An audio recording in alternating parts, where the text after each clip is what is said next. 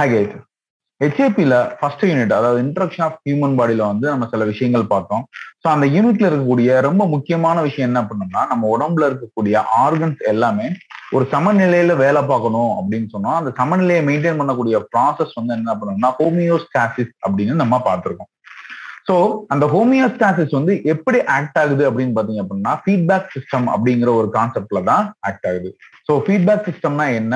அதுல என்னென்ன காம்பனன்ட்ஸ் இருக்கு அதுல என்னென்ன விதமான டைப்ஸ் இருக்கு அப்படிங்கறத இந்த வீடியோல பார்க்க போறோம். வாங்க வீடியோக்குள்ள போகலாம். என்னோட பேர் Muthu Krishnan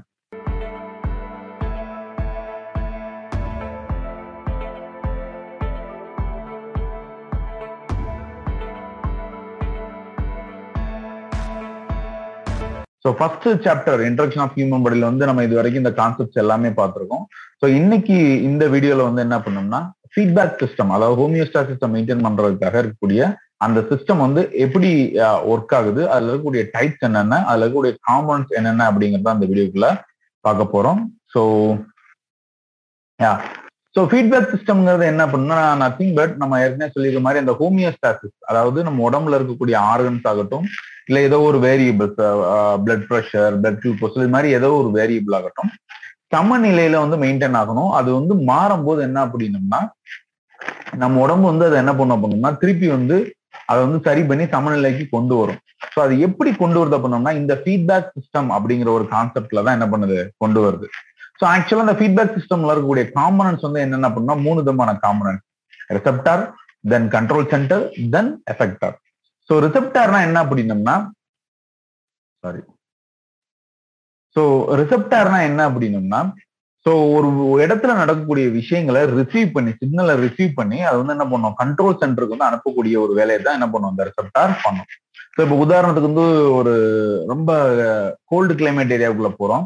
ஸோ அப்போ வந்து நம்ம என்ன பயங்கர சில்னஸ் இருக்கும். உடனடியே என்ன ஆகும்? நம்ம ஸ்கின்ல இருக்கக்கூடிய அந்த ரிசெப்டார் வந்து என்ன ஆகும்? ஆக்டிவேட் பண்ணி அந்த சில்னஸை ரிசீவ் பண்ணி அது வந்து என்ன பண்ணும்? நம்ம கண்ட்ரோல் சென்டருக்கு வந்து கொடுக்கும். ஸோ இந்த பாட்டோட முடிச்சுக்கிடும் ஸோ இதுதான் ரிசெப்டார் ஒரு இடத்துல ஒரு நடக்கக்கூடிய விஷயங்களை ரிசீவ் பண்ணி கண்ட்ரோல் சென்டருக்கு கொடுக்கும் அப்ப கண்ட்ரோல் சென்டர்லாம் என்ன பண்ணும்னா நம்ம உடம்புல இருக்கக்கூடிய எல்லா விதங்களையும் கண்ட்ரோல் பண்ணக்கூடிய ஒரே சென்டர் வந்து என்னன்னு பாத்தீங்கன்னா பிரைன் தான்.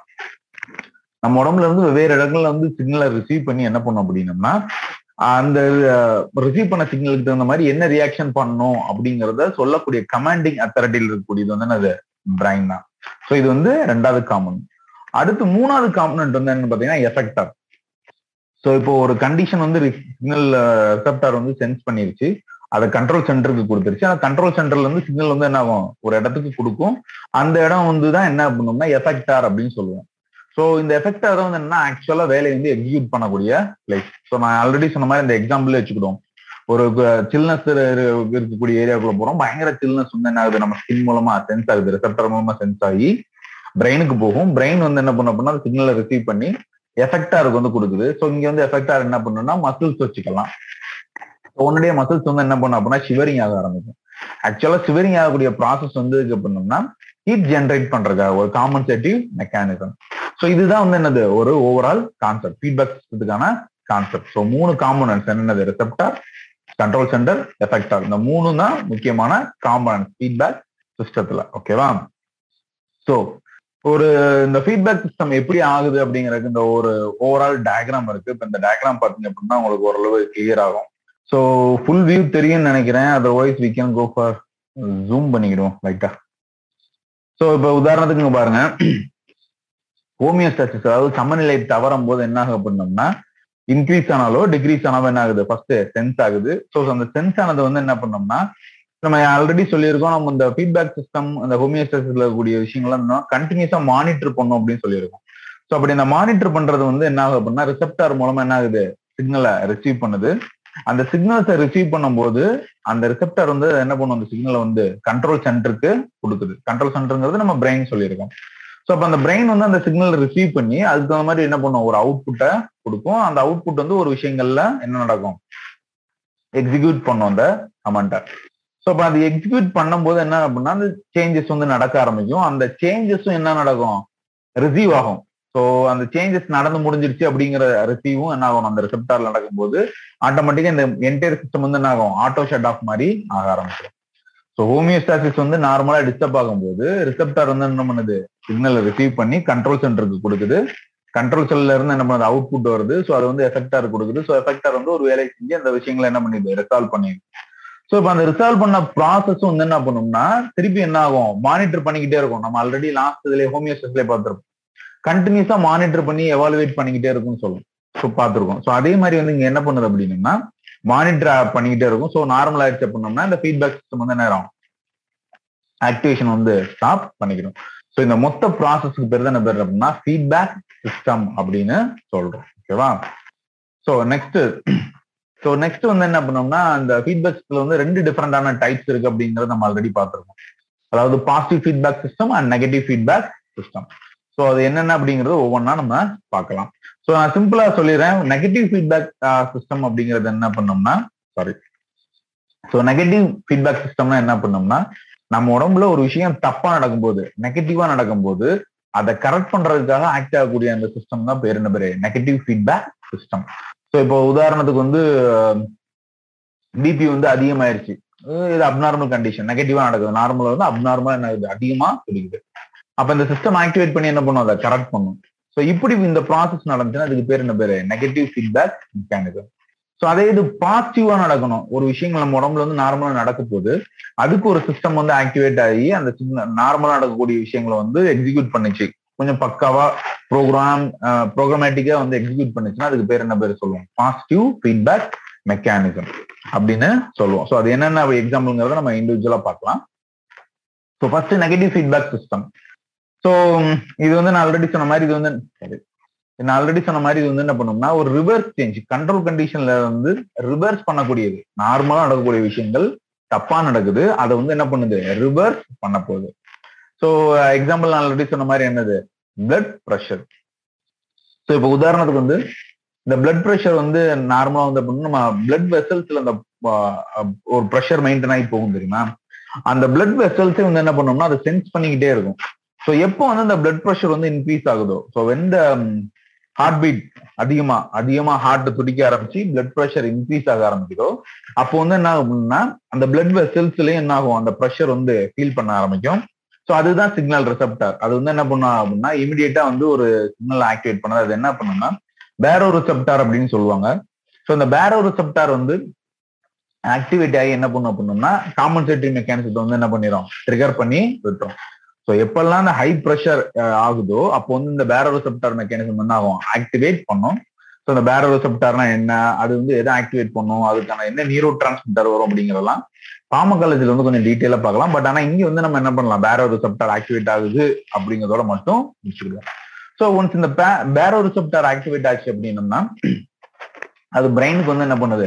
சிக்னல் கொடுத்து வேரியஸ் கான்சிக்யூட்டிவ் மெக்கானிசம்ஸ் நடக்கும். நம்ம அதெல்லாம் விட்டுருவோம். ஸோ கடைசி வந்து என்ன பண்ணுது அப்படின்னோம்னா it's going to decrease the heart rate so ஆக்சுவலா நியூரோ டிரான்ஸ்மிட்டர் ரிலீஸ் ஆகும். அது வந்து என்ன பண்ணும்? ஹார்ட்ல பைண்ட் ஆகி இது வந்து ஹார்ட் ரேட் வந்து என்ன பண்ணுது? ரெடியூஸ் பண்ணுது. ஸோ ஹார்ட் ரேட் ரெடியூஸ் ஆகும்போது என்ன ஆகும்? பிளட் பிபி ஆட்டோமேட்டிக்கா கம் டவுன் ஆக ஆரம்பிக்கும். அதே நேரத்துல வந்து பிளட் வெசல்ஸே என்ன பண்ணுதான் டைலேட் பண்ணும். ஸோ ஒன்ஸ் ஹார்ட் ரேட்டும் ஸ்லோ ஆகும். பிளட் வெசல்ஸும் டைலேட் ஆகும்போது பிபி வந்து என்ன ஆகும்? ஆட்டோமேட்டிக்கா ஸ்லோ டவுன் ஆக ஆரம்பிச்சிடும் so it's quickly returns to the blood pressure so அப்ப என்ன பண்ணிருக்கு அதிகமானதை ரிவர்ஸ் பண்ணிருக்கு ஸோ இந்த ப்ராசஸ்க்கு பேர் என்ன பேரு? டோட்டலா நெகட்டிவ் ஃபீட்பேக் மெக்கானிசம் அப்படின்னு பேரு. ஓகேவா ஸோ இப்போ இந்த பிக்சர்ல பாருங்க. ஸோ கிளியரா இருக்கும்னு நினைக்கிறேன். வேணா ஜூம் போய்க்கலாம் யா ஸோ ஹோமியோஸ்டாசிஸ் எப்போ அந்த சமநிலை தவறுதோ எதுல? பிளட் ப்ரெஷர்ங்கிறது ஒரு வேரியபிள் ஸோ உடம்புல இருக்கக்கூடிய ஒரு variable blood pressure so blood pressure அதிகமாகும் போது என்ன நடக்குது அப்படின்னம்னா பிளட் வெசல்ஸ்ல இருக்கக்கூடிய அந்த பேரோ ரிசெப்டார் வந்து என்ன ஆகுது? சிக்னலை ரிசீவ் பண்ணுது ஆக்டிவேட் ஆகுது. ஸோ அது கண்ட்ரோல் சென்டருக்கு வந்து என்ன பண்ணுது? பிரெயினுக்கு வந்து கொடுக்குது. ஸோ கண்ட்ரோல் சென்டருக்கு போகும்போது பிரெயின் வந்து என்ன பண்ணுதுன்னா கான்சிக்யூட்டிவ் மெக்கானிசம் இது வந்து என்ன எப்படி வந்து பிளட் ப்ரெஷர் குறைக்கலாம்?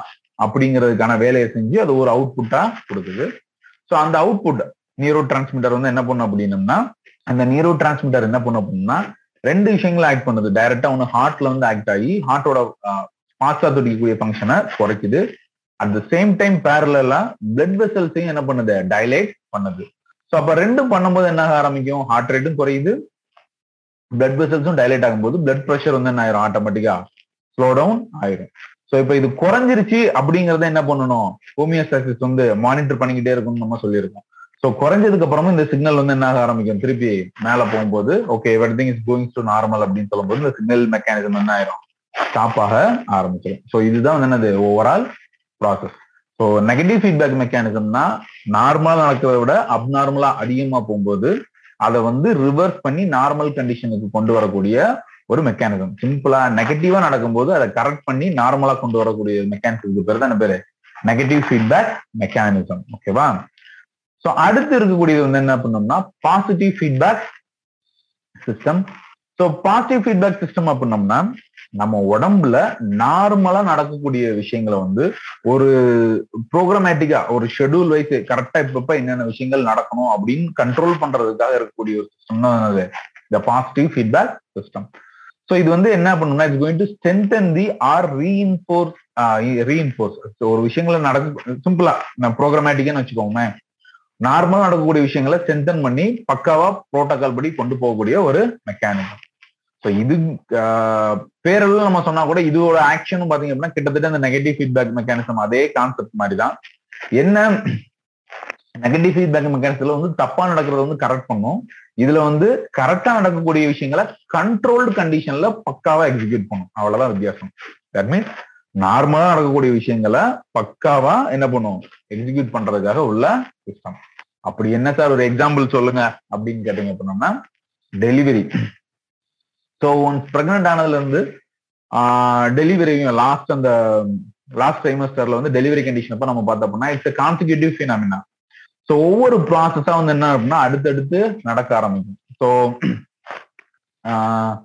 ஸோ அந்த ஓவரால் ப்ராசஸையும் கண்ட்ரோல் பண்ணக்கூடியது வந்து எக்ஸாம்பிள் வந்து என்ன சொல்லலாம் நம்ம? பாசிட்டிவ் ஃபீட்பேக் மெக்கானிசம் சொல்லலாம். ஸோ யா எக்ஸாம்பிள் வந்து என்னது? Child birth it's good example for positive feedback mechanism so மொத்த கான்சிக்வன்சஸையும் பக்காவா ப்ரோக்ராமேட்டிக்கா ஆர்டரா கொண்டு போய் நடக்கிறதுக்காக ஆக்ட் ஆகக்கூடிய சிஸ்டம் ஸோ இப்போ இந்த ஃப்ளோ சார்ட்டையும் பார்த்துருவோமே. ஜூம் பண்ணிக்கிறேன் yeah so once pregnant last ட்ரைமஸ்டர்ல இருக்காங்க டெலிவரி பெயின் எடுக்க ஆரம்பிச்சிருச்சு. ஸோ அப்ப என்ன நடக்குது அப்படின்னம்னா ஸோ கன் யுட்ரஸ்ல இருக்கக்கூடிய அந்த வால்ல தான் வந்து என்ன ஆகும் சென்ஸ் ஆகும். ஸோ சர்விக்ஸ் வந்து என்ன ஆகும் அப்படின்னா ஸ்ட்ரெச் ஆகும். தட் மீன்ஸ் ஹிப் போன் வந்து என்ன ஆகும் அப்படின்னா ஸ்ட்ரெச் ஆக ஆரம்பிக்கும். சர்விக்ஸ் வந்து ஸ்ட்ரெச் ஆக ஆரம்பிக்கும். ஸோ உடனடியா அங்க இருக்கக்கூடிய ரிசப்டார்ஸ் வந்து என்ன ஆகும் சென்ஸ் ஆகி அதை வந்து ரிசீவ் பண்ணுது. ஸோ அது வந்து என்ன பண்ணுது? உடனடியா பிரெயினுக்கு வந்து சிக்னலை கொண்டு போகுது. தட் மீன்ஸ் கண்ட்ரோலிங் சென்டருக்கு வந்து என்ன பண்ணுது? கொண்டு போகுது. ஸோ அங்க வந்ததுக்கு அப்புறமா அங்க கண்ட்ரோல் பிரெயினுக்கு வந்துமா பிரெயின் வந்து என்ன பண்ணும் அப்படின்னா ஓகே இந்த ப்ராசஸ் நடக்க போகுது. இதுக்கு என்னென்ன விஷயங்கள்லாம் நடக்கணும் அப்படிங்கிற கமெண்ட்டை கொடுக்கும். ஸோ இங்கேயும் மோஸ்ட்லி வந்து பாத்தீங்கன்னா ஹார்மோன்ஸ் தான். ஸோ அதுக்கு என்ன ஹார்மோன் ஆக்சிடோசின் எப்படி ஆகுது அப்படிங்கறதெல்லாம் நம்ம வந்து டீட்டெயிலா ஃபார்ம காலத்துல பார்க்கலாம். இப்ப இந்த இடத்துல வந்து என்ன பண்ணோம்னா பிரெயின்ல இருந்து ஒரு சிக்னல் வருது. அது ஒரு விஷயங்களை ஆக்டிவேட் பண்ணி அது என்ன பண்ணதை பண்ணோம்னா திருப்பி யுட்ரஸ் வந்து என்ன பண்ணுது? ஃபர்தர் கன்ட்ராக்ஷன் பண்ணி பேபி வந்து என்ன பண்ண போகுது? டெலிவரி பண்ண போகுது. ஸோ இந்த மொத்த சீக்வன்ஸுமே என்ன ஆகுது? ஒரு ஆர்டரா நடக்கும். ஸோ இந்த ஆர்டரை மெயின்டைன் பண்றதுக்காக இருக்கக்கூடிய மெக்கானிசம் தான் அந்த என்ன சொல்லுவோம் பாசிட்டிவ் ஃபீட்பேக் மெக்கானிசம் அப்படின்னு நம்ம சொல்றோம்.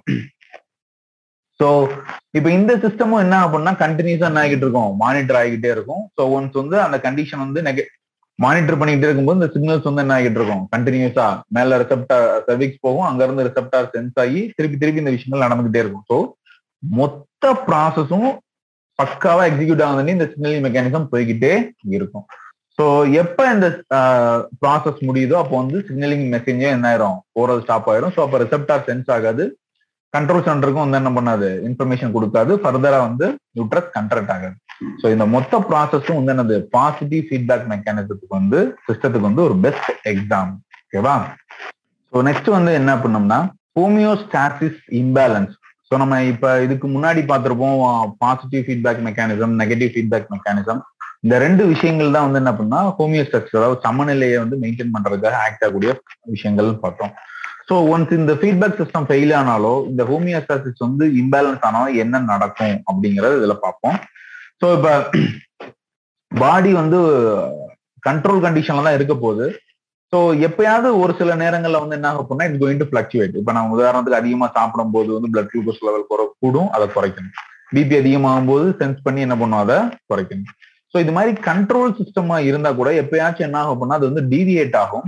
ஸோ அந்த டீவியேட் ஆகிறது வந்து either pass negative feedback mechanism மூலமாவோ இல்ல பாசிட்டிவ் ஃபீட்பேக் மெக்கானிசம் மூலமோ ஆக்டிவேட் ஆகி அதை கரெக்ட் பண்ணிடும் ஸோ இதுல வந்து ஒன் ஆர் மோர் காமனன்ட் ஏதோ ஒரு இப்போ உதாரணத்துக்கு ஏதோ ஒரு ஆர்கனோ இல்ல மல்டிபிள் நம்பர் ஆஃப் ஆர்கன்ஸோ வந்து என்ன ஆகலாம்னா இதை ஆக்ட் பண்ணி ஈக்லிபிரியத்தை மெயின்டைன் பண்ண போகுது. சிம்பிளா இந்த ஹோமியோஸ்டஸை மெயின்டைன் பண்றதுக்கு வந்து ஏதோ ஒரு ஆர்கனோ இல்ல மல்டிபிள் ஆர்கனோ வேலை செஞ்சு இந்த ஹோமியோஸ்டஸ் வந்து என்ன பண்ணுது? கண்டினியூஸா டிஸ்டர்ப் ஆகாம மெயின்டைன் பண்ணுது.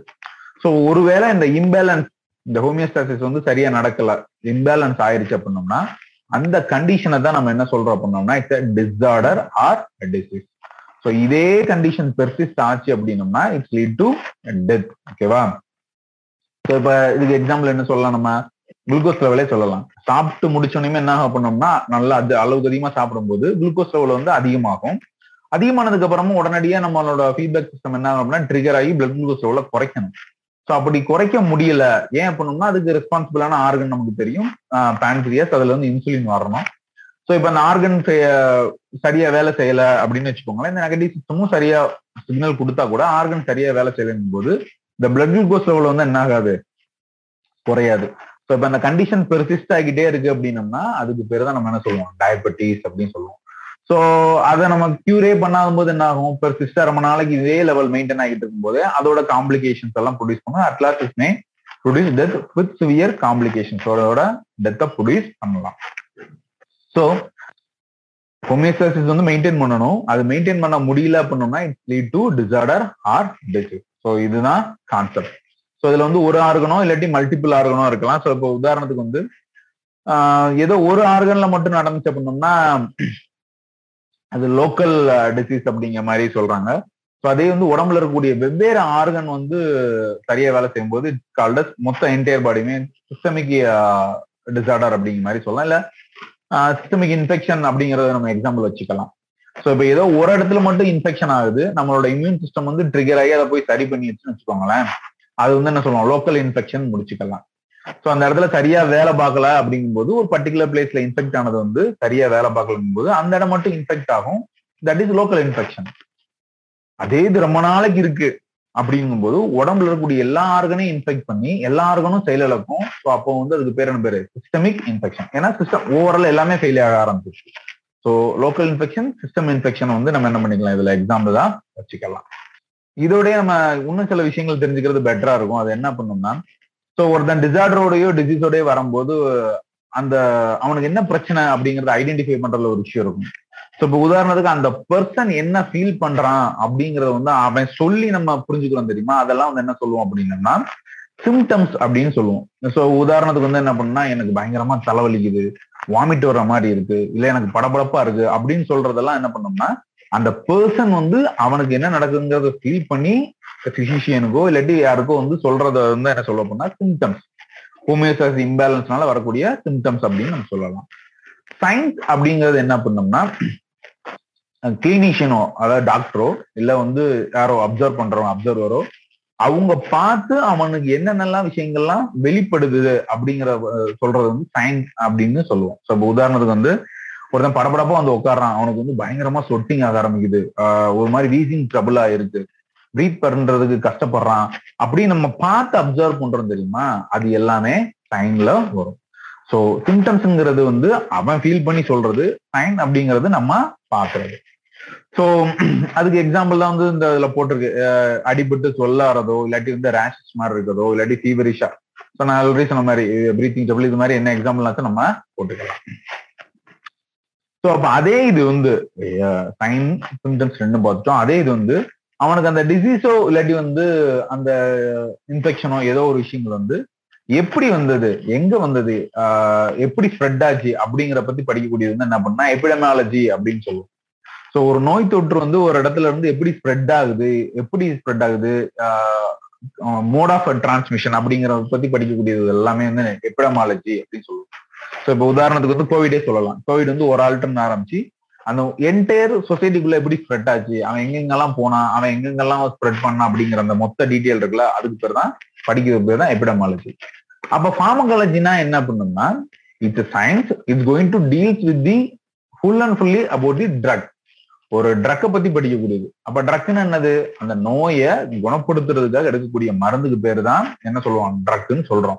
ஸோ மருந்து இல்லாம மற்ற விஷயங்களும் ட்ரக்குன்னு சொல்லுவோம். பட் ஆனா இப்போதைக்கு இதை புரிஞ்சுக்கிட்டோம்.